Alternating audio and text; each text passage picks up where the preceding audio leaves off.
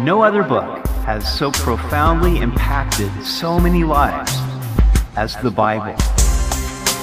Welcome to Simply the Bible, the Through the Bible teaching program of Pastor Daryl Zachman of Calvary Chapel, Treasure Valley. Today we see where Samuel anoints Saul to be king. Then the Spirit of the Lord comes upon Saul and gives him a new heart. We hope you'll join us as Pastor Daryl continues in the book of 1 Samuel, chapter 9, on Simply the Bible.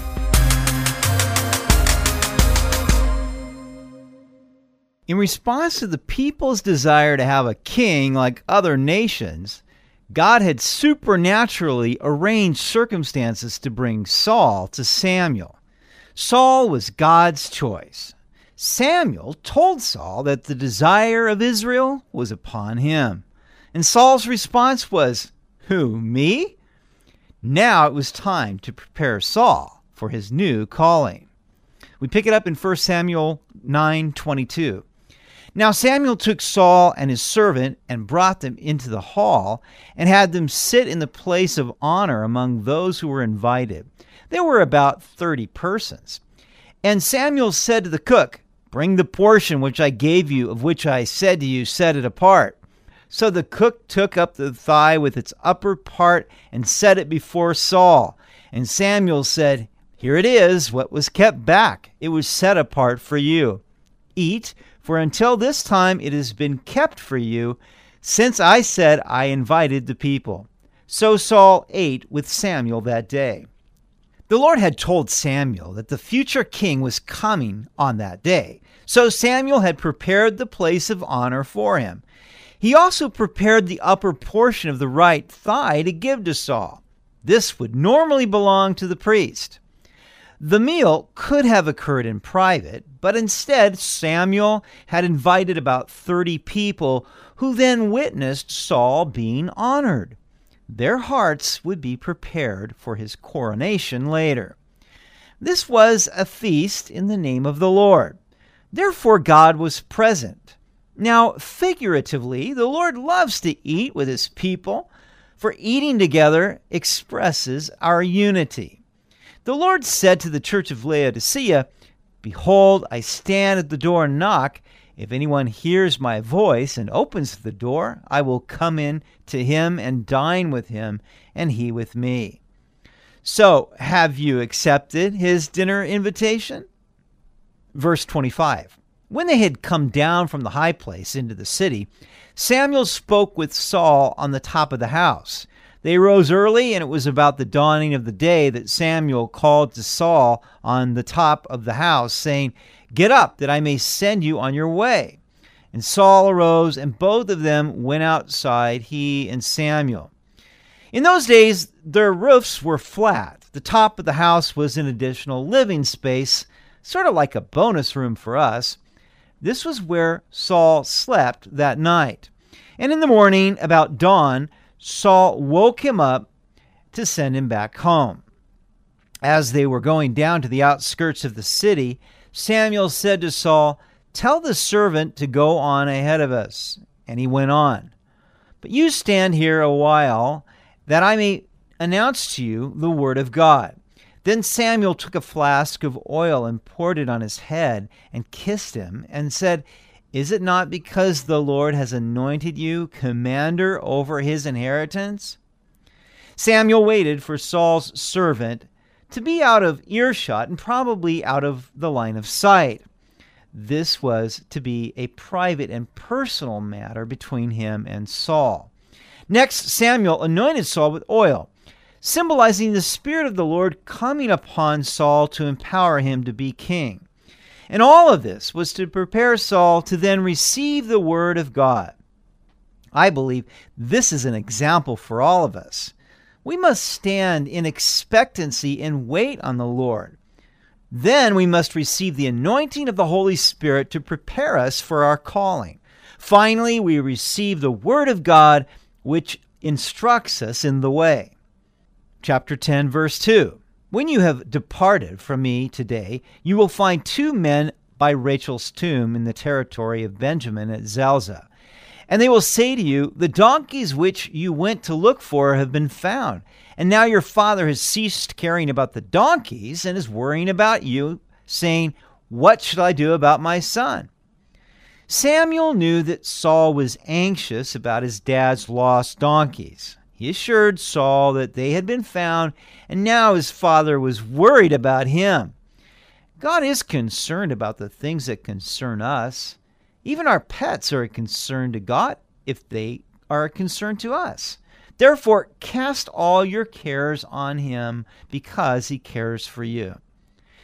Verse 3 Then you shall go on forward from there and come to the terebinth tree of Tabor. There, three men going up to God at Bethel will meet you, one carrying three young goats, another carrying three loaves of bread, and another carrying a skin of wine. And they will greet you and give you two loaves of bread, which you shall receive from their hands. Bethel means house of God. It was where Jacob first made a vow that the Lord would be his God, and it was a place of pilgrimage for many, since there was no longer a central place of worship. No doubt these three men were carrying the goats, bread, and wine to offer to the Lord as a sacrifice. But when they met Saul, they would give him two loaves of bread. After that, you shall come to the hill of God where the Philistine garrison is. And it will happen when you have come there to the city that you will meet a group of prophets coming down from the high place with a stringed instrument, a tambourine, a flute, and a harp before them, and they will be prophesying. Then the Spirit of the Lord will come upon you, and you will prophesy with them and be turned into another man. These prophets would be returning from worshiping the Lord at the high place. How wonderful it is to praise the Lord with musical instruments. And having come from the presence of the Lord, they would be prophesying that is, speaking forth the words of God under the inspiration of the Spirit. Then the Spirit of the Lord would come upon Saul, and he would also prophesy and be turned into another man. He would change from being a farmer to being a warrior and ruler of Israel. And let it be when these signs come to you that you do as the occasion demands, for God is with you. God first prepares his instruments before he uses them. After Saul had been prepared, then he could move forward in faith as the occasion demanded, for it would be God working in him to will and do according to his good purpose. Likewise, when we have been prepared by the Spirit, the Word, and prayer, we can move forward in faith and confidence, doing works of service as the occasion demands because God is with us. Verse 8 You shall go down before me to Gilgal, and surely I will come down to you to offer burnt offerings and make sacrifices of peace offerings. Seven days you shall wait till I come to you and show you what you should do. Saul was the man who would be king, but Samuel would still be the priest and prophet of the Lord. Saul would need Samuel to offer the sacrifices to worship God and to give him direction for what God would have him do. Likewise, we are each members of the body of Christ, and we need each other's gifts and calling. Verse 9 So it was when he had turned his back to go from Samuel that God gave him another heart, and all those signs came to pass that day. When they came there to the hill, there was a group of prophets to meet him, and the Spirit of God came upon him, and he prophesied among them. And it happened when all who knew him formerly saw that he indeed prophesied among the prophets, that the people said to one another, What is this that has come upon the son of Kish? Is Saul also among the prophets? Then a man from there answered and said, But who is their father? Therefore it became a proverb Is Saul also among the prophets? And when he had finished prophesying, he went to the high place. God gave Saul another heart as soon as he left Samuel. And then all the signs were fulfilled that day, including the sign of Saul prophesying. Now, this prophesying was completely out of the character of Saul, who was a physical man rather than a spiritual man. Usually it was the sons of priests and prophets who prophesied. So then, when Saul's friends and neighbors heard that he had been prophesying, they said, Well, what has come over the son of Kish? Is Saul among the prophets? Now, we might also ask the question Was Saul saved? If all we had were this chapter, we would probably say yes. But the latter part of Saul's life makes his conversion a question mark rather than an exclamation mark. I don't think we can say with certainty if Saul was saved.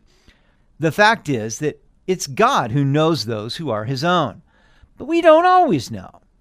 In our quest to understand these things, I think we sometimes ask the wrong question. We say, Well, do you believe that once you're saved, you're always saved? But in my experience, that question often leads to controversy and division in the body of Christ. Many times it's applied hypothetically to someone who once gave evidence of a commitment to Christ but has since backslidden or fallen away. But we aren't charged with the responsibility to judge another person's salvation, only our own. Therefore, I believe a better question is Am I saved? Or Are you saved? You see, if we are saved, then we will have assurance of our salvation, and we will bring forth fruits of repentance. But if we have no assurance of our salvation, or we're not bringing forth fruits of repentance, then it is likely we aren't saved. Verse 14 Then Saul's uncle said to him and his servant, Where did you go? So he said, To look for the donkeys. When we saw that they were nowhere to be found, we went to Samuel. And Saul's uncle said, Tell me, please, what Samuel said to you. So Saul said to his uncle, He told us plainly that the donkeys had been found. But about the matter of the kingdom, he did not tell him what Samuel had said. When Saul was first anointed to be king, he was humble. He told Samuel that he was the smallest tribe and the least among the families of Benjamin. And now, even though Samuel told him wonderful things and he experienced supernatural events, he didn't tell his uncle what happened. The Bible says that the wise person has knowledge, but doesn't say everything he knows. Saul started out this way, but in time his success would go to his head, and then he would play the fool. Do you know what God has gifted and called you to do? After knowing Christ as your Lord and Savior, I can't think of anything more important to know than this. God wants to prepare you for this calling. If you will wait on the Lord, then he will anoint you with his Spirit and give you his word so that you will know what to do. Then just do it. You've been listening to Simply the Bible, the Through the Bible teaching program of Pastor Daryl Zachman of Calvary Chapel, Treasure Valley. For more information about our church, please visit our website at calvarytv.org. To listen to previous episodes, go to 941thevoice.com or check out our iTunes podcast. Next week, we'll see where the Lord chooses Saul to be king before the people. God touches the hearts of valiant men to follow their new king, but rebels despise him. We hope you'll join us as we continue in the book of 1 Samuel on Simply the Bible.